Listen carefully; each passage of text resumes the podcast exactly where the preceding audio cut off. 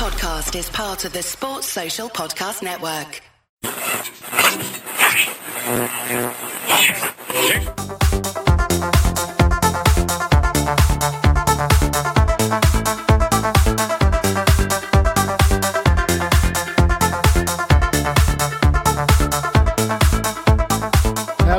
Welcome to the midweek fix with me, Jamie Home. So, over the last few shows that we've been doing over Wednesday, what we've been doing is taking a look back at players, matches, and periods of time that have been special to us as fans. But tonight, we're going to come back into the present day and off the back of the ever changing world of transfer talk and the news this week that Jurgen Klopp is happy with his squad and that the club don't expect too many arrivals this summer.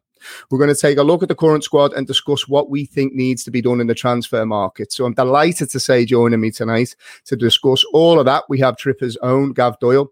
We have Phil Egan from Off the Ball Sports and Gav Teehan from the Coaches Badges podcast. Now, we've got two Gavs on the show. So I, I think you're going to be GT for the night, Gav. Is that right? And then we've got Gav Doyle from the yeah. Trippers. Is that all right? Sound. Mm, I got given out to as soon as I come on here because I Sorry. poor Gav had to change his name. But that might be a theme of the show. I'll Gav, change it next time. I'll let the viewers choose a name from you. How does that sound? That, that could go terribly, terribly I know, wrong. I know. Phil, how are you? you? Enjoying the Euros? Yeah, loving it. Yeah, um, drama tonight. Um, not a good day for goalkeepers and punching. So Dubravka, Lloris, Gulácsi, all uh, let their, their punching let them down tonight. So maybe a bit of work on the speed bags in the gym just to try and connect with the ball rather than yeah, well, the, Lloris connected with someone's head. The, the, Dubravka one was weird. It's just like he totally lost the flight of the ball. It just went terribly, terribly wrong for him. It was up there with Jordan Pickford. See now, don't Jordan Pickford. To be fair, and I say this, you know, and touch wood. Uh, he uh, has been actually all right. Not very calamitous at this stage. He's actually been one of England's better players. If magnificent if Yeah, he's done a good job. To be fair, hasn't he? Looks fantastic. Yeah, yeah. New lease of life it's given him. Absolutely. Now, lads, um, what we're going to do tonight, because there's always, um, I suppose, on, on particularly on Twitter, uh, a topic that will always divide opinion is transfers. And everybody seems to have a different opinion. I kind of put out a, a, tester tweet yesterday to try and gauge the mood of Liverpool fans in terms of how many players they think we should get in, who we should potentially sell, and the range of answers that I got. Uh, is mad. So uh, I'm keen to get everybody's thoughts on on tonight's show. And where we're going to start off, I suppose, is in terms of news that's been coming out of the club um, this week um, I, I, suppose is that Jurgen Klopp seems to be happy with the squad that he has ahead of the new season. Now, I'll come to you first on this, Gav Doyle, because I think f- from from my perspective, I always take this stuff with a pinch of salt because we've heard so much, particularly from the club mouthpieces like the the, the Liverpool Echo. We've heard in the past things like Alisson Becker was not a target for Liverpool, and then three weeks later he signed by the club. Have you been surprised by some of the noises coming out of uh, outlets like the Echo that the club are kind of happy with what they got? Do you think this this is just a, a, a bit of media spin? Is it just the Echo that are saying this? It seems to be the official line that's coming that's out. Need. Don't mind the Echo.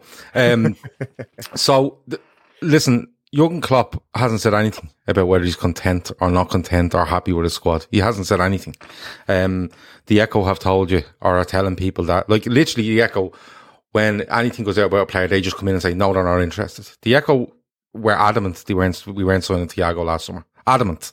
It was to the point where when he was standing there in the Liverpool jersey, they were still telling you he wasn't signing for Liverpool. So, you know, and then when you look at Klopp, you know, Klopp was asked a couple of weeks before Thiago, what's going on? He went, what are you talking about? You know, Gini Wijnaldum come out of nowhere. Like you said, he backed Loris Karius um, after the European Cup uh, defeat and then replaced him very swiftly. So it's all it's all cat and mouse, and not only with the media and with, with fans, but with other clubs. Like if you come out and say, "I need this sort of player, this sort of player, and this sort of player," you're going to get absolutely savaged in the transfer market.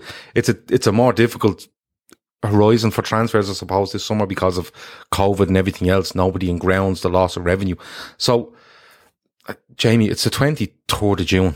You know, the Euros are going on and people will say, oh, you can do deals during the Euros. How many deals have been done? Because I don't, I can't, I can't think of any big ones anyway, you know, that sort of way. So for me, um, I'm not too panicked over it. we'll get on to what we think we need later on, and I disagree with you a little bit. But look, when it comes down to this, you can choose to believe people or not choo- or choose not to believe them. But I think it's it's all just posturing, um, and it's not even posturing because Klopp's on a yacht somewhere, you know, having great crack. So you know.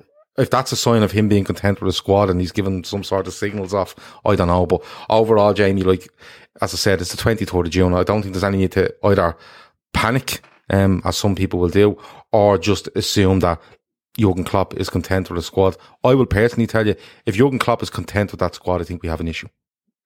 Phil, like Norman says in the comments, he says it's like a game of cards. We give away nothing. Do you think it is a case, you know, somebody that works in, in, the media yourself, you know, do we need to keep our cards close to our chest? And do you think that this is just, you know, the club, club playing a little bit of a game? Yeah, I, I think definitely you can't give anything away because what we've seen in the past is you think a signing is going to happen. Look how long Timo Werner, for example, was mm. linked with Liverpool. Everyone just thought it was a done deal. Now, if you look back on how his season was for Chelsea, Liverpool will be thinking they dodged one there. And yeah, you just have to take it with a pinch of salt. It's, a, it's still very early. It's very hard to get deals done while there's a major tournament going on because you would imagine Liverpool are going to be signing from the European market. Players maybe that they're looking at could be playing at the Euros. Uh, it's a chance to look at them as well.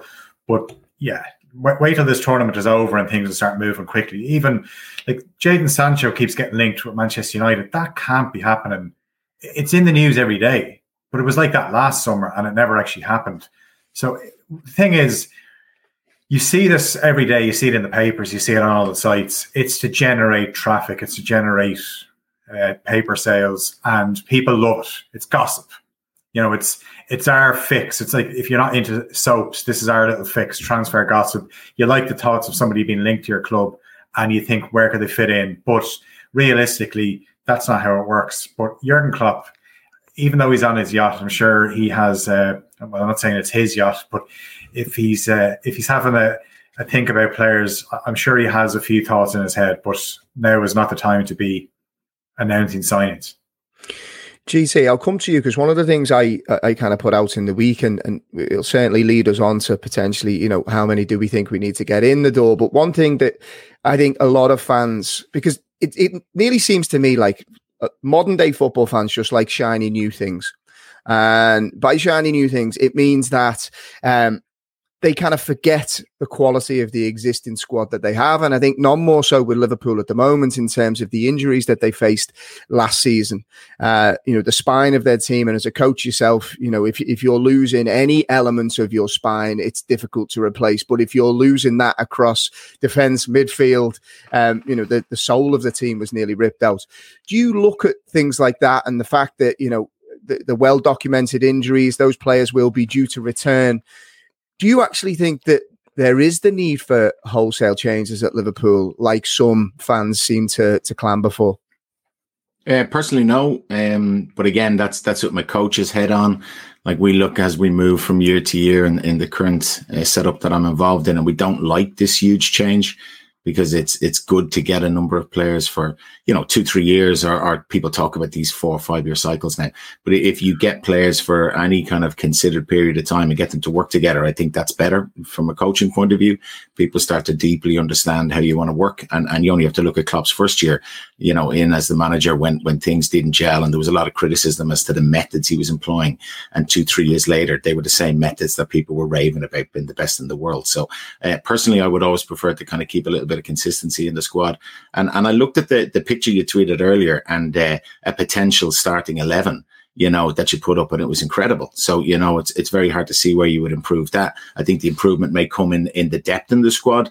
Um, but if I was Klopp and and I'm not, but uh, he strikes me as someone who's pretty measured. I would imagine he's pretty content. He, he doesn't strike me as somebody who, who makes knee jerk reactions. So I don't think he'll react you know, in a crazy manner to last season. Like at the end of the day, they still qualified for the Champions League, and and you know, in, in what a lot of people were saying was a disastrous season.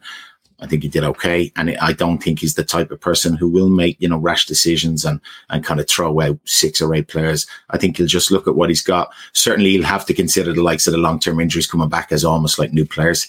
Um, back into the squad. And uh, I think he's got the makings of a really, really decent squad. And he never likes working with big numbers. He, he's proven that everywhere he's gone.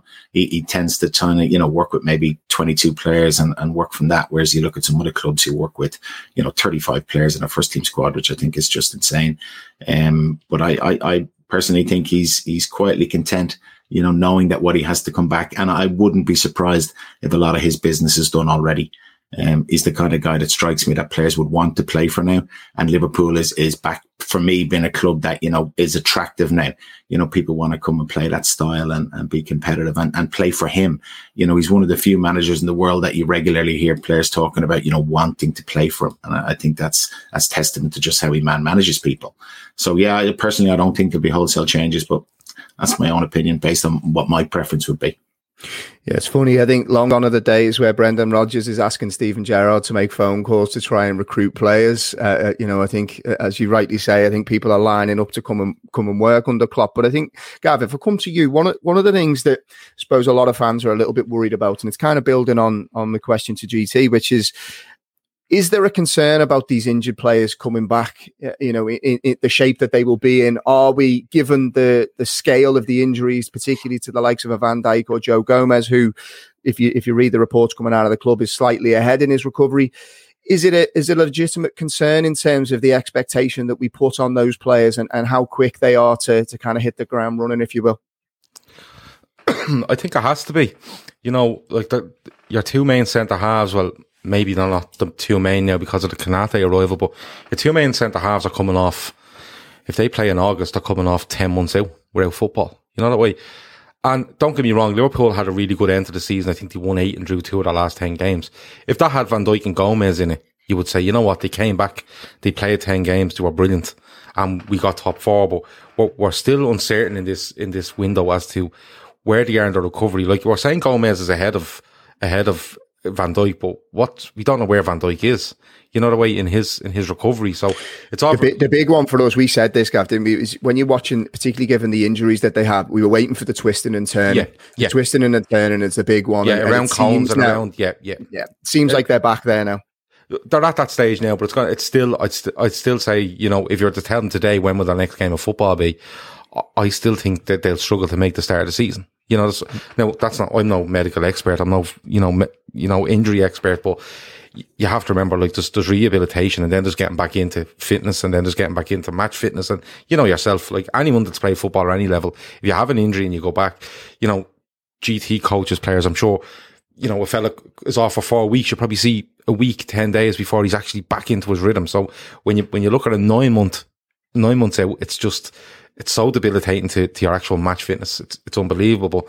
Yeah, I think there should be concerns, Jamie, because Van Dijk is just an outrageous footballer, you know, and Gomez I rate very, very highly, and the two of them together are absolutely amazing. But when you look at the squad we have, and not only the backup we have, but how available the backup were, that's where my worry is. I think Liverpool need to be looking at.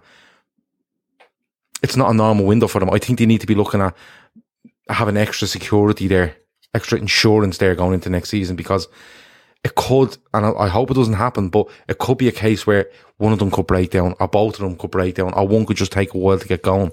And you don't have a while in this league anymore.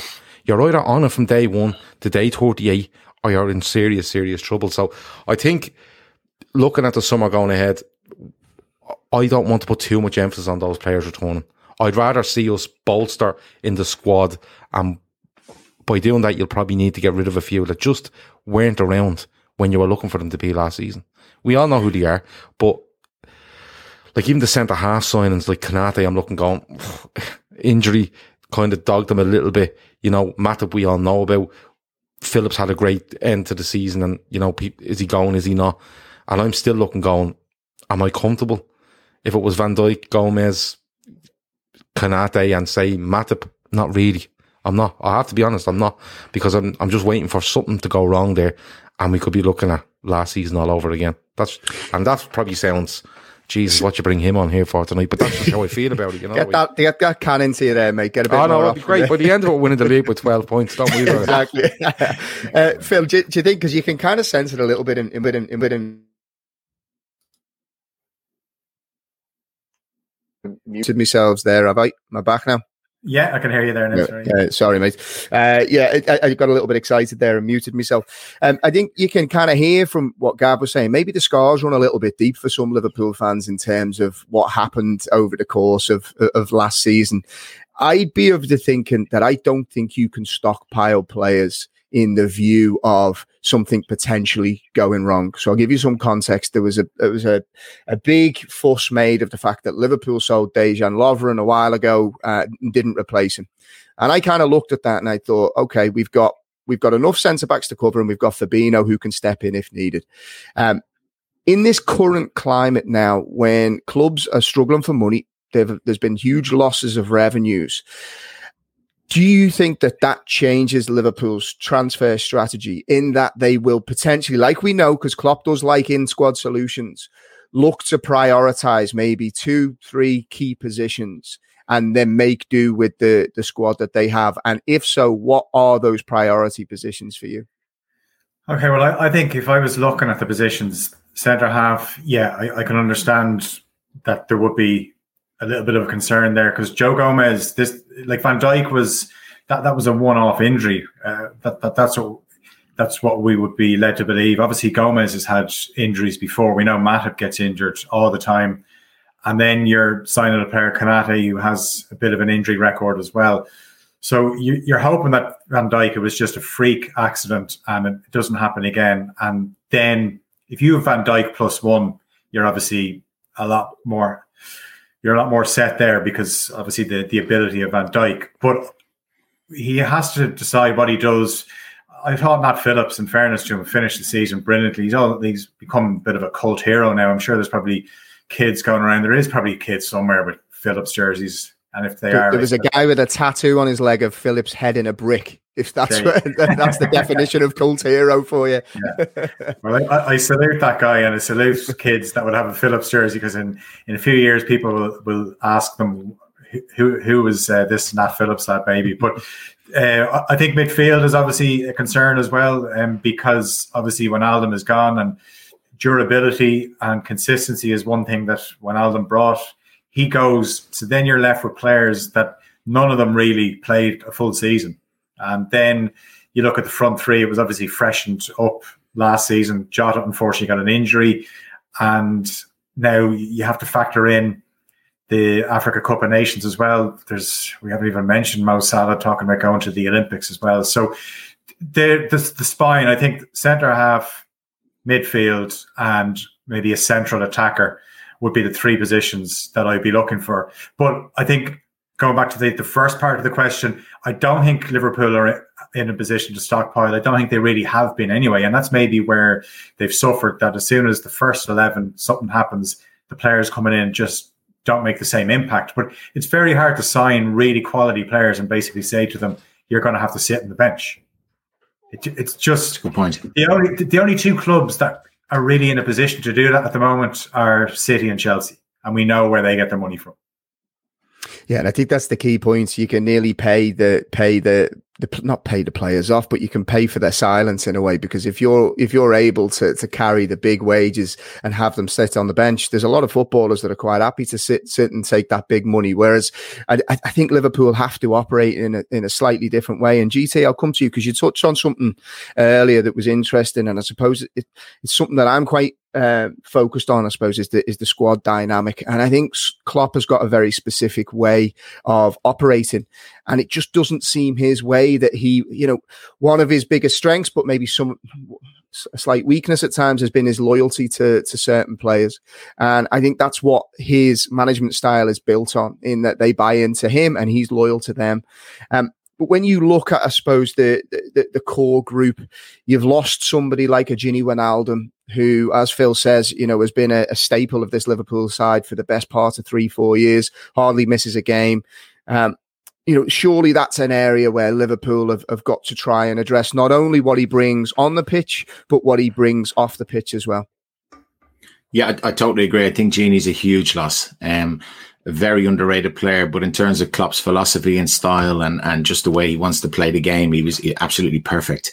Um, his age was probably a contributing factor in that he turned 30. Um, but I just seemed to felt he was a good person around the dressing room, a little bit in the kind of Milner mode.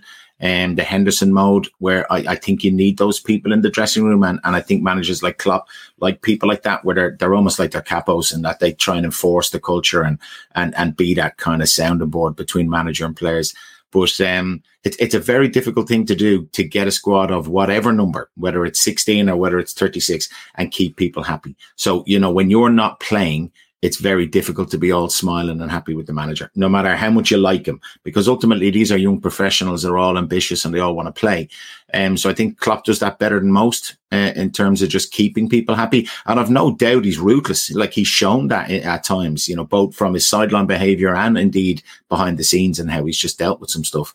But I think generally speaking, you know, people tend to buy into what he's trying to do. And and as I said, I've never I've never heard people from other clubs, which for me is always testament to, to what a manager's doing, you know, speak so well about Klopp. You know, very rarely do you hear people criticizing how he gets on. And you hear a lot of people saying, you know, they'd like him to be the manager of their club. But the only caveat I would say around that is like he's into year five or entering year six now of his time there. And at some point, everybody falls out of love with what they're doing. Like Guardiola famously did it at Barcelona when he was at the peak of his powers and walked away. And, and as a coach, I know that sometimes players can get sick of listening to you.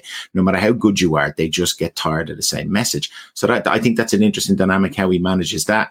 You've got a squad that, you know, cost the top three with the exception of Jota, I think who's 24 all the other boys are 29 heading 30 so you know maybe you do only have a, a, short window where Klopp feels that yeah he'll, he'll see this out for a year or two and then he's done. He's done his seven years or whatever. So I, I think it's fascinating but um I, I, do still think that if I was a player I'd, I'd love to play for the guy you know whether I was sitting on the bench or not but that's just a personal opinion Gav, it's interesting because um, GT touches touches on something there in terms of um, you know Klopp's tenure, and I think it's fair to say that this is probably the last evolution, or you know the the the, the evolution of this Liverpool team. We've touched on it in po- previous podcasts.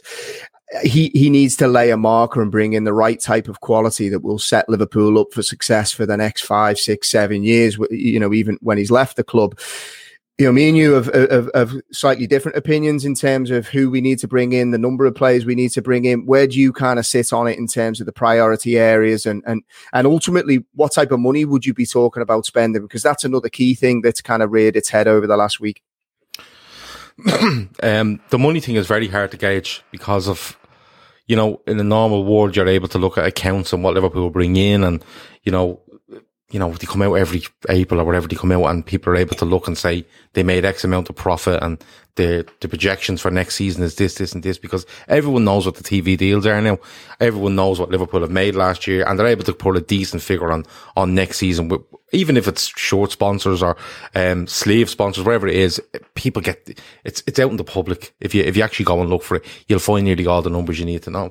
With regards to Klopp though, you know, yeah, he's probably looking at when he leaves because I think he does leave in 2024.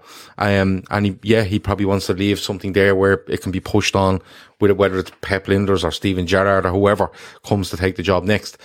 But most importantly, he has this summer is 2021. He leaves for me in the summer of 2024. You know what I mean? And when you evolve a side, usually you, you can win things. You see Ferguson done it, but there is times where you're trying to evolve a side and it might take a season where you might come second or third, you might be close, but then the following season is the one. But Klopp's running out of years. You know, if this, if this season was one where it's nearly there and then he wins one the following year, he's one season left. Now that'd be great. We'd, we'd probably all take that. But uh, it's just a difficult situation in my opinion because you have got COVID, you have got no one in, in the ground.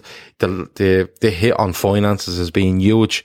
And in a, in a normal kind of world where everything went as it usually does, you'll be looking for Klopp to turn and go, listen, we've, we've three seasons left at this. Let's put a squad together to absolutely do what we've done for the last three and do it again. And it might take three or four in and three or four out and we get through to next season and then we move on and we do the same again. But they're under pressure. And I've said this to you, Jamie, since January. FSG are under huge pressure for me. Huge fucking pressure. And people will, I, I'm already pointing to the COVID here, but, and, and whatever's gone on with it. But what I'm pointing to it with regards to how the planning goes, the, the execution for me has to be you back. And I don't care how you do it. You back him because the man is, he's unbelievable. He's, what he's done in, in this f- five years now, um, it, it's, it's phenomenal. And the amount of players he definitely needs an attacking player, hundred percent. He definitely needs to replace Gino Wijnaldum.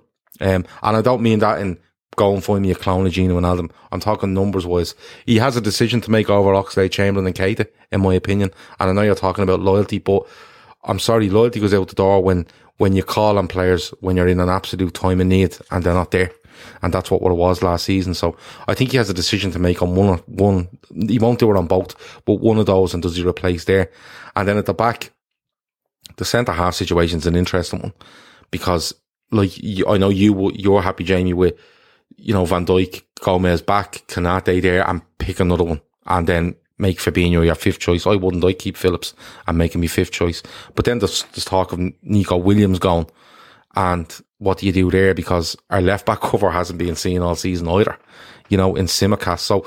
And then I've heard stuff like Oxley Chamber can play right back, which is absolutely bizarre in my mind. Absolutely. I'm going to get to that. Don't worry. Uh, it's, it's absolutely bizarre that a guy that we've just pushed and pushed and pushed saying if we can just get him fit, we, he's great in there and he has a shot on him. And all of a sudden now he's fucking Gary Neville. It makes no sense. You know, you're, you're literally crowbarring someone into a squad for the sake of it. And he's never right back. And if actually, if Al, I've said it before, if Alex Oxlade Chamberlain becomes a right back at Liverpool, his career's over. His career's over because he's just a utility bloke that wanders around and is not very fit very often. So you might need a right back cover. But I would say three tops will come in. I think you need four. Definitely hold that thought on Oxlade Chamberlain because I have totally different view to you on that. So we're going to mm-hmm. come back to that. So when I get fit, Great. just before we before we, uh, we, we jump in on the Ox stuff, Phil, I want to come to you because Gav touched on something there a little bit on, uh, around the expectations around fringe players, of which Ox is one of them. Uh, another one is is is Naby Keita that's one of the worries for me. I, as as Gav said there, I, am not overly concerned at centre back if you're going in with with four uh, senior centre backs. If look, if we're getting 15 million offers for Phillips, I think you've got to take it, and then you you look to bring in another centre back um, with Fabinho as your as your fifth cover cover player. Um, the worry for me is centre midfield because you're going to if we don't replace Gini Wijnaldum, be relying on the likes of Naby Keita, who just can't seem to get a, a, run of games together. You're looking at Alex Oxlade Chamberlain stepping in and having an impact again. It's it's it's not been done for a sustained period of time now. That's surely a worry. Yeah, absolutely. And you, you think back to the the first leg against Real Madrid, and Klopp went with Naby Keita, and he was taken off before half time because he just wasn't doing it. And there was such excitement when he signed for Liverpool, but it hasn't worked out. He's been injured all the time like I, I don't even know what's the most amount of games that he's strung together consecutively. I'd say well, it's definitely it's single figures anyway because he just it's doesn't back up. Yeah, yeah, absolutely. I probably counted on one hand anyway. Yeah. Uh, then Oxlade Chamberlain, I'm a big fan, and I like the fact that he's an ability to take the ball on, and he has a shot in him. But unfortunately, he's injured all the time as well. I think back to the the night that Liverpool were knocked out by Atletico Oxlade Chamberlain was unbelievable that night. That's what you want the whole time. But it's so frustrating that he can't reproduce that because he's injured all the time. So it goes back to like what we said about Gini Wijnaldum was his durability, and that is going to be showing up even more next season when he's not there and somebody picks up an injury. Then they're replaced by somebody who hasn't played much, and you, know you don't have that cohesion or that sharpness. And that is where liverpool that is the engine room of this liverpool team. That is where liverpool hunt get the ball back and play it to their more creative players. So they need durable players in there and they have to sign at least one central midfielder. And I think if one of them goes, if it's Oxlade Chamberlain or Keita, then I think you need to sign two central midfielders. Yeah, it's it's, it's definitely a fair point, and I, I, suppose when you're looking at the the impact the, the Van Dijk loss had, and, and not only in his ability as a player, because obviously he's he's he's unbelievable at what he does, but it was the consistency at which he played. So I think you're right, Phil. I think if you lose Gini Wijnaldum in centre midfield, it's the si- similar situation. You know, Van Dijk falls out of that centre back position, and then you're relying on two players that haven't got too much rhythm, they haven't got too much consistency, and it would be the exact same situation come come centre midfield. But one of the things that has, has come out this week is uh, the news that ne- Neco Williams is is ultimately um, uh, looking to to be moved on, and there's a couple of Premier League clubs interested in GT. I'll come to you on this because I suppose one of the things we, we touched on a little bit earlier is the fact that Jurgen Klopp loves to find in squad solutions, and you spoke about his love of wanting to work with with smaller smaller squads. If you see the likes of a Williams being moved on, and look, I'll be as transparent as I can. I'm not a massive fan of, of Williams. Um, I, I don't think he's he's going to make the grade at Liverpool, and I think it makes sense to move him on if if we can get a decent uh, valuation out of him. Um, when you look at the type of players that are being mooted as potential cover at right backs, the likes of Joe Gomez has been mentioned this week. As Gav said earlier, Alex Oxlade Chamberlain has been spoken about as a potential right back. Do you think that these are realistic solutions within the squad, or is it very much a case of kind of square peg, round holes? Um, I, I definitely agree with Gav about the Ox playing right foot. I don't see it personally. Um, I think Joe Gomez is a more natural fit there, and that he's played there. He's a natural defender, and if he's not going to be in your starting two, if it, if it's going to be Van Dijk and Konaté as your starting two centre backs, I think it's good to keep Gomez in the side. But what you lose then is is that attacking ability of of Trent. Obviously, if he's not available, Joe Gomez doesn't play the position the way he does. Um, I, I, did read during the week, you know, talks of, you know, trying to keep Neco Williams there and kind of rotating with Trent. That was never going to work. he's nowhere near as good as Trent. And, and I couldn't see Trent being happy with, you know, flip flopping his position. When he's fit and available, he plays. You know what I mean? Um, it, it is a difficult one. Um, and, and it's rare that you will have, you know, two really, really good players for position where you're f- almost forced into a scenario where you're trying to keep them both happy. Generally speaking, there's a clear kind of natural for the position and it's Trent all day.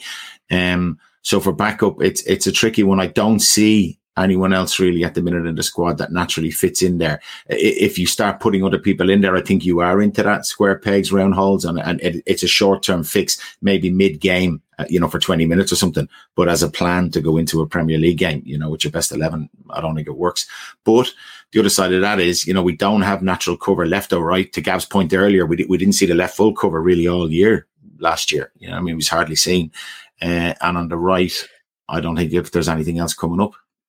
It's a strange one because you you see that a lot with Klopp. He buys these players and then they disappear into obscurity. It's nearly it happened with Robbo. It's happened with, with so many of them. I think uh, with Tsimikas, I, I, think with Tsimikas though, in fairness to him, he did get COVID. He had an injury, and I think it just it, it put it, it a lot of things went against season. Him. Yeah, I think you know he's he's a young guy coming from a different country, learning a language maybe. You know, he he gets an injury and he looked really good in preseason. I thought he we played in Switzerland against um I think it was Stuttgart on a horrible pitch, but he looked really good. You know, and then you see he gets the injury and then there's COVID and and look look at Mane after COVID. Like Mane was just a shadow of himself. You know, mm-hmm. so I think as a new player you kind of have to go, you know what, he needs another go. But with the, with the right, I'm dying to hear your opinion on this right. All right, do you want me to give it? Yeah, yeah, yeah, yeah. Because uh, come on, we only have 25 minutes, and we need to have this row. Yeah, yeah, yeah, yeah. No, yeah, well, it's going to be around the ox. So, firstly, I as I said, i have not been a big massive. Uh, I'm not a massive fan of, of, of Williams. Um, I don't think he looks up to up to the grade, so I think it makes sense to move him on. And and, and as GC, GT says, I think uh, Trent will always play when fit. Uh, I think you'd be looking to bring him out for a ham, uh, for a handful of games just to give him a little bit of a rest. If you look at the squad that we have at the moment, I think we've got more than enough cover in the fact that I think James Milner can play fullback quite comfortably. I actually liked him do it. Uh, I think we played Leicester at home, and the fact that he's a centre midfielder, he's comfortable playing the ball through lines, and he was able to get it into strikers' feet very early. I think the worry with James Milner at fullback in the way that we play is the fact that he's getting old and he's not exactly pacey. So people can probably get in and around him. I like the idea of Ox at fullback. Um, and the reason that I like it is if you think of the way that Liverpool play, it's not traditional fullbacks. It's ultimately wing backs. Um, and particularly with Henderson on the inside right of a, of a midfield three, he ultimately gives Trent the platform to go on and ultimately be a, a right winger for Liverpool, particularly at home. When you look at the traits that Ox has, he is quick. He's good on the ball. He can beat a man. I think one of the things that Nick uh, Williams struggled with is the fact that he never went outside his man. He was never comfortable trying to beat a man and get a ball into the box. I think Ox can do that comfortably. I think he can beat a man. I think he's got good delivery into uh, into into the area. So I think from that side of things, I actually think he'd be a much stronger option at fullback than Williams and potentially Milner because of that that lack of pace. So for that reason alone, I'd be I'd be looking at potentially using him in that uh, in that kind of fallback plan because I know when we played Milner, I think it was away at Old Trafford, and it's always a big pitch, so I think it's magnified even more. I think Rashford got at Milner when Trent was missing, and and we lost that dynamism down the right hand side. Whenever Williams played, we lost that dynamism. So ultimately, we only had a threat down the left. Teams doubled up on Robertson, and then we become very stodgy through the middle.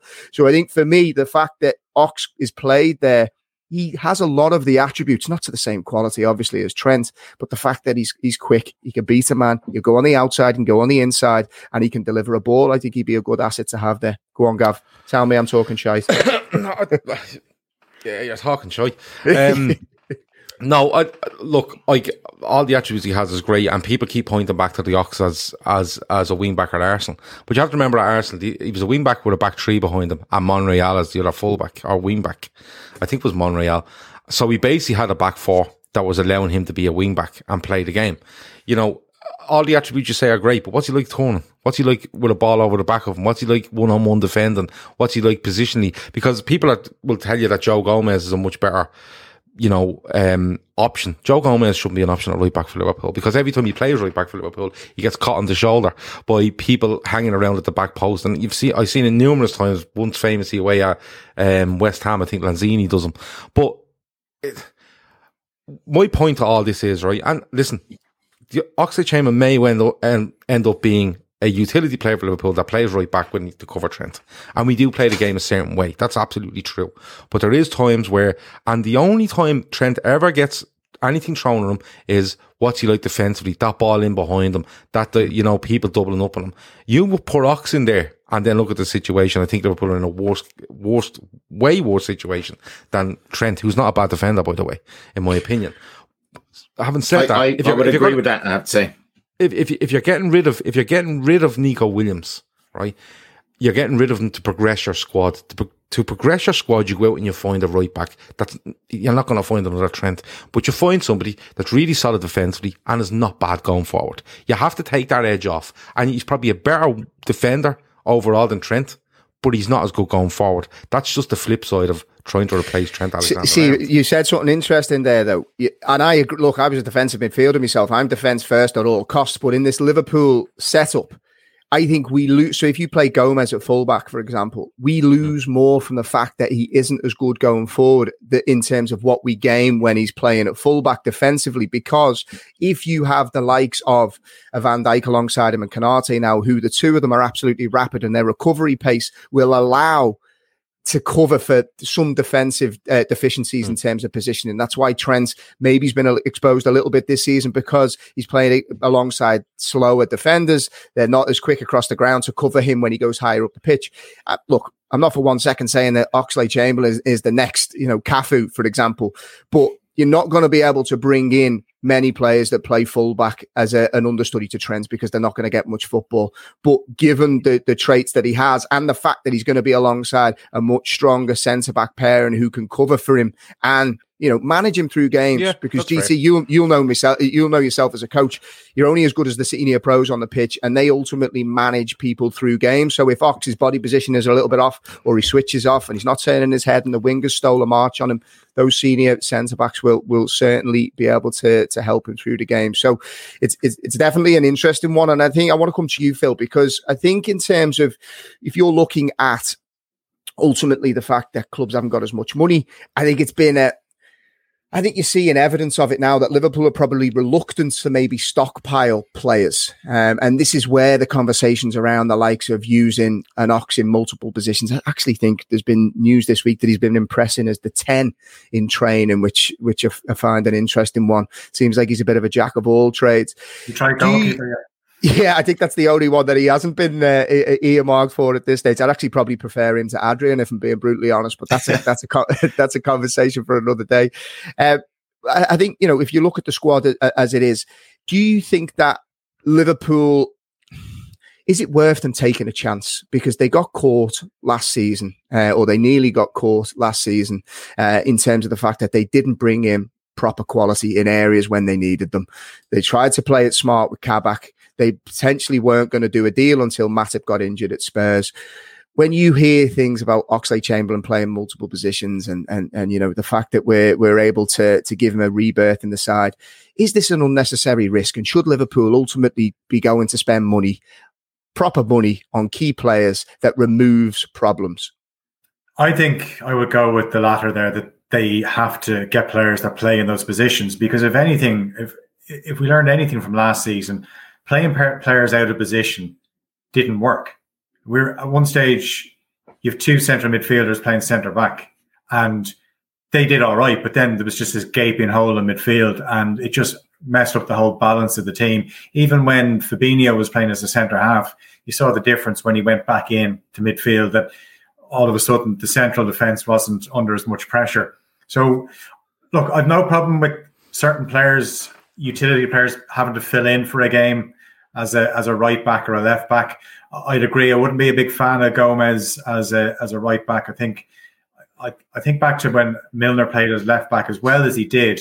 You just don't have that same threat that you get when Robertson's playing, and you know he has the ability to run on the outside. He doesn't have to cut in all the time and take the sting out of attacks, and can get in behind defenses as well. We know Trent Alexander Arnold doesn't have the same pace as Robertson, but obviously he has a better delivery, so he doesn't necessarily always have to get to the the, the end line to put in a cross. But yeah, I think surely Liverpool have learned from last season that sometimes risks are not worth taking because you can get caught out. And there's certain players, Tsimikas was brought up there.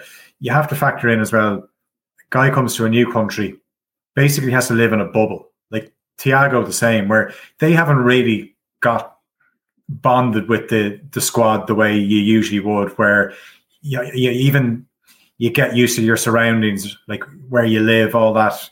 Whereas the last year has just been crazy, where players are just living in a bubble, going to grounds, being transported from A to B, and basically just like uh, like animals being told where to go. And I think there'll be certain players where I'd be looking for an improvement, but they have signed some fringe players that just haven't worked out. Um, you know, there was high hopes for Minamino, for example. They got him at such a, a knockoff price that everyone thought, yeah, this guy was great against us in the, the Champions He was League. a world beater when he played against us. It was mad the decline. And even when he came in, though, he it, like he looked like he was impacting games. He was clever on the on the half turn. He just never never really got a, a run in the team or a bit of rhythm.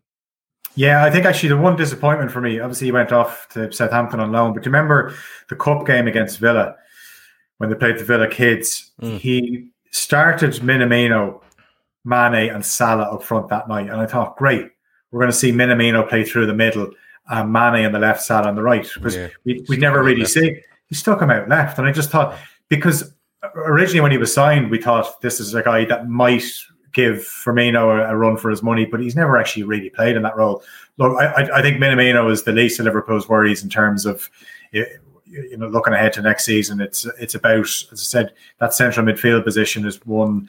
And actually talked about the Euros at the start of the the chat, and was watching the Portugal game, and it's actually I've seen it in some of the comments as well. The player Sanches, Sanches, and yeah.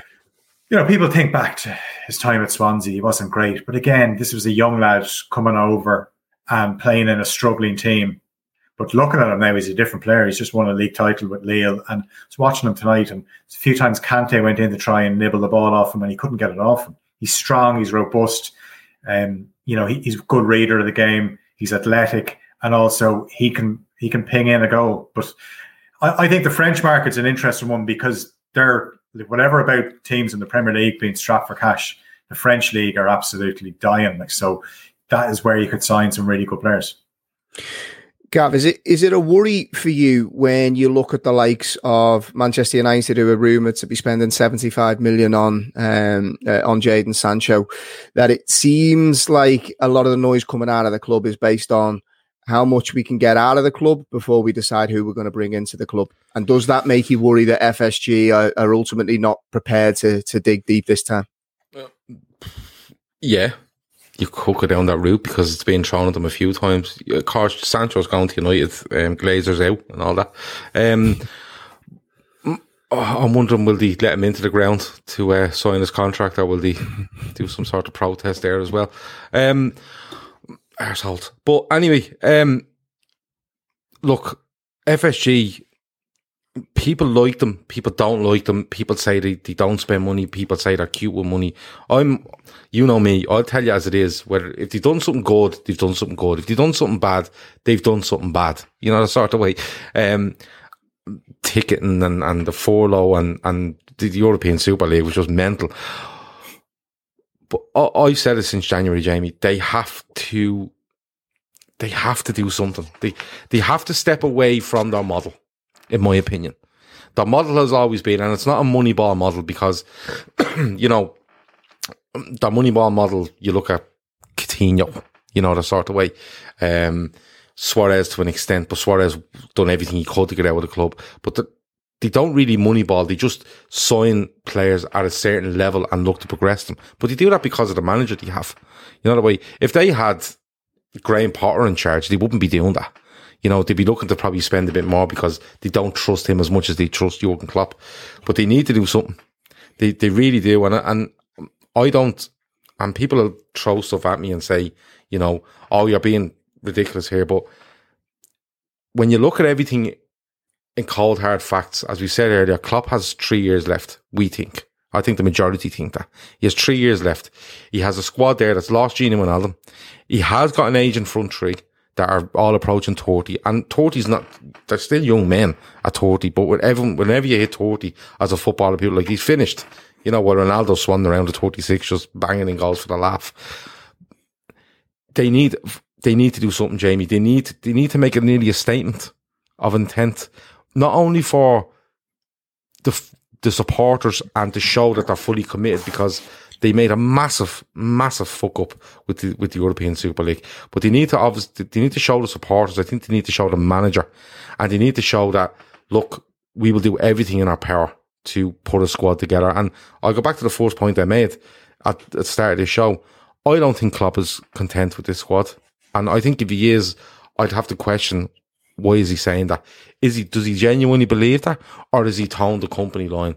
Because when I look through the squad, you know, if Kelleher goes out alone, I'm sitting here going, Adrian, no, please, for the love of God, no, right? The the Ox is playing in goal, don't yeah, worry. the Ox is in goal anyway. Yeah, so but then but then you look at two centre halves, brilliant centre halves, long term injuries coming back. You know the sort of way, and you're kind of going, mm, I'm not sure. Midfield wise, you've, I think there's two lads in there that just aren't um, reliable enough, and you've lost Wijnaldum. And then up front, I think Shaqiri should go. I think Origi should go. And then you're looking at it's just the tree and Jota, and you definitely need to add something in there. What level they'll sign at, I'm not too sure. But I think if Klopp was to turn around in private, and he probably has, you know, like like was said earlier, you know, the, the business is probably already done. He's sitting on that yacht knowing that it's in place. But if Klopp turns around and says, I need A, B, C, D, and E, and this is who I want, FSG should be doing. I think they owe it to him, not only for what he's done, but if they know he's leaving in three years, they should absolutely do everything they possibly can to back this man till the day he walks out of Anfield, till the day he walks away from the club, because he's entitled to it. He's absolutely entitled to it. And people will say to you, and I've said it earlier, COVID and the lack of funds and stuff like that, they, they're a massive, massive organization. Fenway Sports Group. They're huge. Like they're walking around going, just give us 600 million quid and you can have 10% of one of the things we own. You know, the sort of way it's, it's, it's madness. So I, I think uh, overall, when it gets to the end of the summer, I think we should be walking away from it saying, you know what? We've improved the squad. We've got some real, real quality in. And in fairness to FSG, they did back them despite everything that's gone on the last year. Chair Cahill makes a point. He says Curtis Jones, Harvey Elliott options, and I, I think that's a great shout. Mm. I've got high hopes for, for both of them. I think Elliott will come in, hopefully get a good preseason under his belt, and, and I think he can be a, a viable option within the squad next season. But GT, from your perspective, Gav talks about making a statement. What does that statement look like in your eyes? Because for me, what I could see quite easily happening is Liverpool go out and buy those three players you know the the three players in the areas that we discussed centre midfield, centre forward, and, and potentially centre back. But what could also happen is that we sell a lot of players. So again, you're looking at the end of the summer saying, well, actually, Liverpool have probably only spent 50 million there or thereabouts. Is that the type of statement? And do you think, because fans can be so fickle these days, do you think that is the type of statement that fans want to see? Or, you know, the, you know fans have been throwing names around like Kylian Mbappe. Are they just living a pipe a pipe dream when they're talking about those type of players? And you know the fact that City are, are potentially looking at the likes of Harry Kane, Jack Grealish, only puts extra pressure on on Liverpool to try and deliver. Yeah, it, it, absolutely does. And it's the same old transfer merry-go-round every year where every club wants the marquee signing for the bragging rights. And the, the one thing not to forget for me is that, you know, players are still human at the end of the day. And there will be players who will go to clubs purely for money. Um, uh, but there will be players who will go to clubs because it suits their ambition in terms of the manager they want to play for or the club they want to play for. Um, like you, you, often hear players coming out and openly stating, you know, they want to play for Klopp, they want to play for Liverpool, and that's fantastic. But um, I, I do think, you know, the club is in a position now where where Klopp is at, at you know, he's he's one of the best managers or coaches in the world. Uh, and I think the club have to try and leverage that. And to Gav's point, they got to back him. They got to go out and support him. So if he identifies, you know, two or three, whether they're, you might class them marquee signings or not, are certainly at the higher end of what's available out there. Because let's not forget, you know, the Euros no doubt will throw up some crazy stuff in the transfer market now where you guys will get inflated price tags because they've had a couple of decent games yeah. in the Euros. I think I'm still scarred yeah. by uh, El Hadji Diouf, which was, was oh, the World man. Cup, but still, you know what I mean? Somebody has a decent tournament and then all of a sudden you're throwing money at them like I, I hear people talking about Locatelli and he looks a good player in fairness, but already people are saying, you know, his valuation's gone from 30 million to 40 to 50, you know, and this kind of crazy stuff. So, but no, I, I definitely think they're in a good position to leverage the fact that Klopp is the manager, that he's certainly not, you know, at the exit door we do think there's another two or three years there. So I think a young player, you know, in his early twenties, who's established himself, you know, in his own international team or at a previous club, um, could be a really, really good signing to build. So even if Klopp leaves, you're still looking at somebody who's 26 and and can be the foundation of, of the future. Uh, and for me, people like Youri Tielemans uh, are, are, players I'd be interested in personally. I just like what he does. I like how he plays. Um, there's other kids who are younger than that. You know that um, is a Ryan Gravenberch at Ajax. You mm. know, he's a midfielder, but he's only 19. So I don't, I don't think he's a marquee signing, but definitely one for the future. But I, I, do think, like most squads will always say, they look to look to strengthen the spine.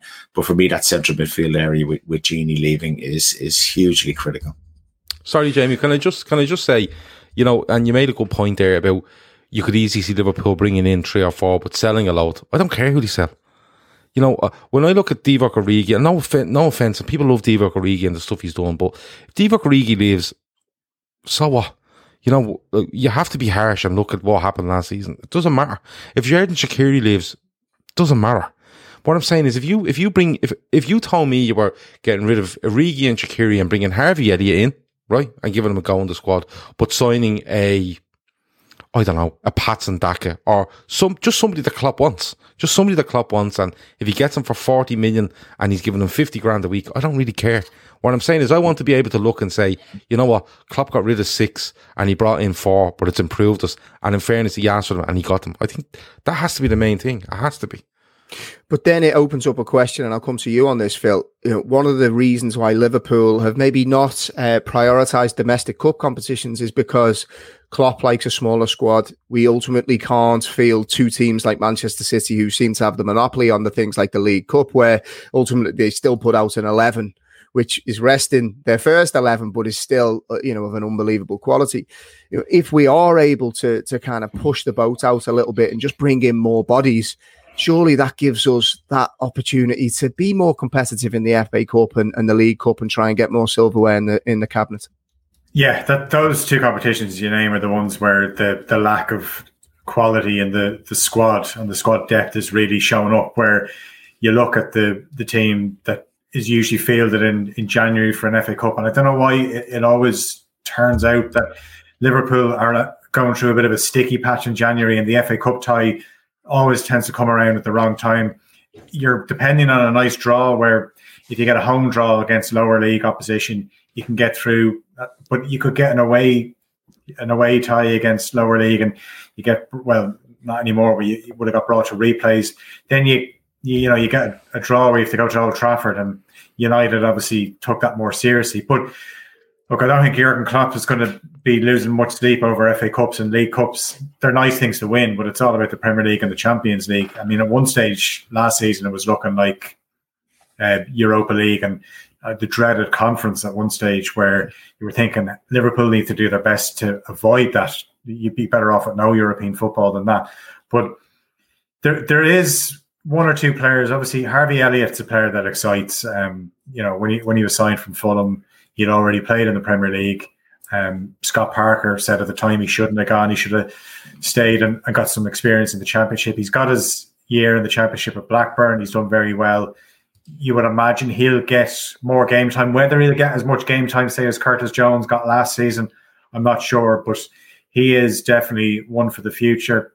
Um, but yeah, Divock Origi, I definitely agree with Gav if they got rid of him. I personally, I think Origi should have gone out in a high after the Champions League final you would have got top dollar for him, and he goes out an absolute icon. Look, he's still a cult hero, but if he had left, then he, you know he, he would have gone on the ultimate high. Shaqiri, we've seen him bang in a few goals for Switzerland. Again, he's not fit enough. He always just looks like a player that you throw him on with 20 minutes to go in a home game. I, I never, when I see him coming on an away game, I just think he's not going to do anything. Anfield seems to be where he, he he buzzes about 20 minutes ago. We can pick a pass. He has the ability to score a goal. But yeah, there's there's too many players that yeah they're just they're, they're hanging around the club too long now, and, and the sooner they're sold, the better. But I, I wouldn't be surprised as well, maybe to top up the squad a bit that Liverpool go into the loan market. Maybe with, with, with younger players, or you have that option to go for experienced players who mightn't be guaranteed first team football all the time with their with their clubs, but you can sometimes get a decent, a few decent professionals there. So what I want to do because we, we said we'd keep this one to an hour, and I'm actually doing all right here because we've got four yeah. minutes to go, so it might be you slightly that, over. Then we go off on a tangent. I know, yeah, yeah exactly. Uh, so before I get the running myself, what I want to do, I want to finish by kind of going around the room because obviously we spoke about a lot of players that we think we might sign, who we'd like us to sign. I want us to to kind of think with a little bit of realism in terms of with everything that we've discussed, FSG's transfer policy, the fact that we're living in a post-COVID world and, and, and clubs are tight for finances, the fact that we've obviously got to get rid of a lot of players. I'll start with you, Gav. Who do you think are realistic players that will come in? Uh, not who do you want us to buy. Realistically, who do you think we will buy? What's the type of profile and who's who are those players?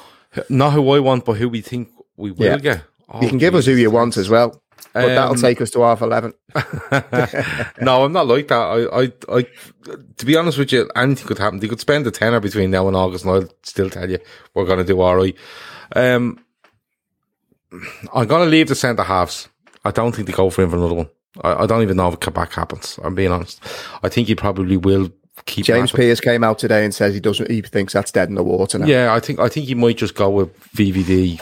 Um, Gomez, Konate, Matip, and we'll see what happens with Phillips. I think that's the way he might go. I don't necessarily agree with it. I think we need a bit more insurance than that. But look, he's the manager of Liverpool Football Club. I need you drinking cans. Um, midfield, he has to do something, man. I'm not asking for a direct Wijnaldum replacement, but it's a, it's a body. And I think he should bring somebody in there. Um, I'd sign Houssem Aouar, Aouar I genuinely would. I think he's something different to what we have. And the, the Renato Sanches is an interesting one. Do we sign him? I don't think so. I think it'll be. I think it'll be. I genuinely think two, possibly three, but we need four. Uh, you've asked me a very hard question. Up front, I think it's very hard. I would have done it. The Mbappe stuff is is great and all, but I would have done everything I could for Haaland. I would have just went and done it. Um, you'll make your money back. It'll be fine. But those three lads up front with Jota, it's very hard to pick another attacker. Um, I think Sancho should have been on our radar, but United are spending stupid money to, well, we're saying that, but it's an imminent deal for about 16 months now. Um, it's a hard question, Jamie. I'm being honest Good, you, I know. That was the point. who, who would I sign? Who would I sign? Okay, I would sign I would sign Youri Tielemans as your Gini replacement, but he's not an actual. He's just a, he's just another player in midfield. And what do you think it takes to get him? You'll be talking fifty million, probably, and he's worth yeah. it. I think he's worth it. I think how Leicester stole in there and got him uh, was was brilliant on, on their part, but it's going to cost people now. I'd sign Youri Tielemans. I would sign I really liked the look at Daka. I really did like the look at Daka, and that was only because Air Lad Shawnee kept going on about it. But um, do you know what? I go Tielemans and Hossam, who are or our or whatever way you say his name. Can we change his name as well? As well, like to be changed. Call him whatever you want. Name? Yeah, yeah, um, Hossam, right? Steve. uh, Mick. Um, uh, yeah, and I, I don't think he go much further than that. I genuinely don't think he go much further than that. What about you, Phil? Yeah, I think Aouar is a good shout because again, you- you're buying from France. Um, there's a, there's always been. I mentioned Sanches, Renato Sanches. I like the look of him, but there's always been this link to Yves Bissouma, and I like him. And I think every time I watch him play, I, I see, yeah, I could see him playing in a Liverpool midfield. Now he's actually probably going to cost you more because you're signing him from a Premier League club. Another player maybe would be Doku, the, the young Belgian winger, plays for Rennes. Again, I'm obsessed with going to France, but um, Get the cheap deals. just he's just absolutely He's electric. Now he, he's he's still a little bit raw, but I, I like the thoughts of just having a right sided player. Maybe sometimes that you could play Salah down the middle, and you have a right sided player, a flyer, then the, the the right wing, just something different. Because as good as Liverpool have been, you'd like there was a little bit of talk that they might change formation a bit last season, maybe try and use the four two three one a bit more. And look, they chopped and changed, but ultimately it always comes back to four three three. Um, and in terms of centre halves, I think if they end up holding on to Phillips, do you know one one player we haven't even mentioned because he's never played for Liverpool, Ben Davies. Yeah. What's going on there? yeah, the mysterious case of Ben Davies. It really is. Like he's probably going to be in the the players that go out this season, whether he's he's loaned out to someone or he's sold at a profit. But yeah, that's going to be that's going to be a quiz question in twenty years, and you, you're not going to remember who was Ben Davies. But um, yeah, I, I think as I said, central midfielder um, and an attacker would be the two positions. Tielemans is a good shout. Every time I, again, when you see him play, you think, yeah, he's good for Leicester, but I think he could be even better for Liverpool. What about UGT? Any, anyone different? Um, with one eye on the fact that I'm I'm I'm quite happy with the top four in terms of the you know the three mainstays in Jota. I'd love to have a look more at um, young João Felix at Atletico. Um, I think he's a good player. I really like him. He's only 21. Um, in ter- I mentioned the Euros earlier, and, and I have been impressed with a couple of players in the Euros. Um, Phillips from Leeds has impressed me just in terms of the type of player he is and the work rate he gets through. I think he'd be a Klopp player all over. And anybody comes from working with Diego Simeone or Marco Bielsa has to work hard. Simple as. Yeah. Um. So he's impressed me.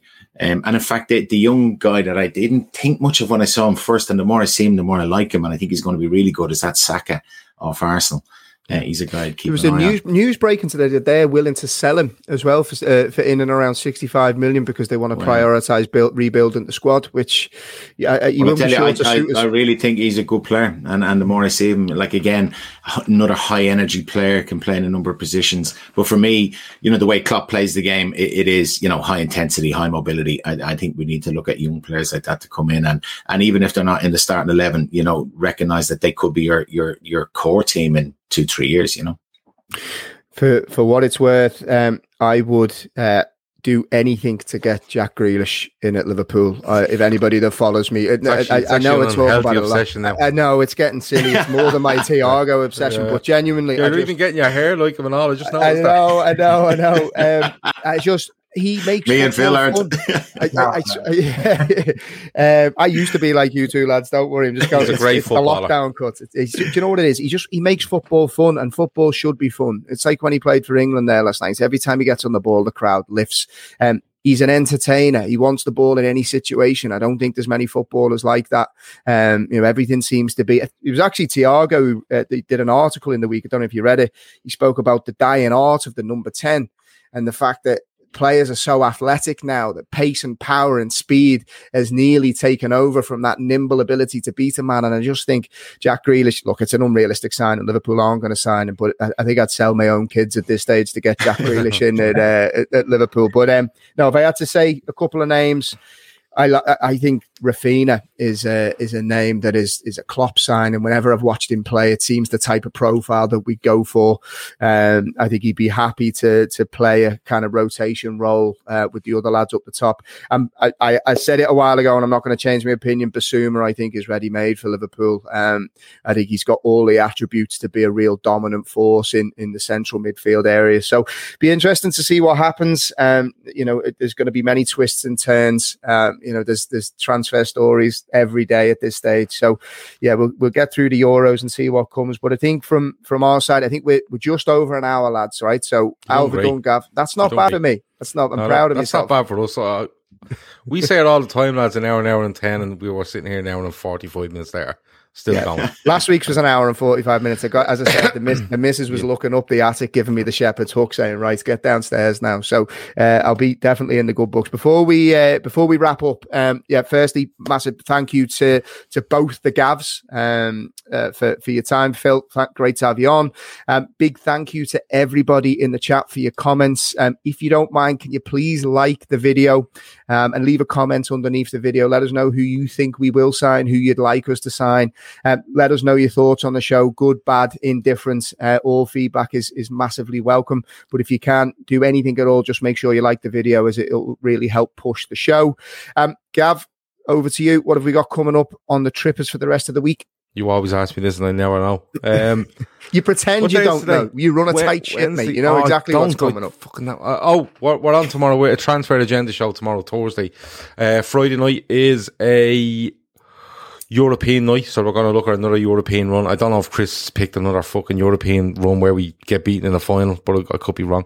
Um, and that is Friday night, and then we're back on Sunday with the Fatback Four. So, and then back into another week. So yeah, um, all good.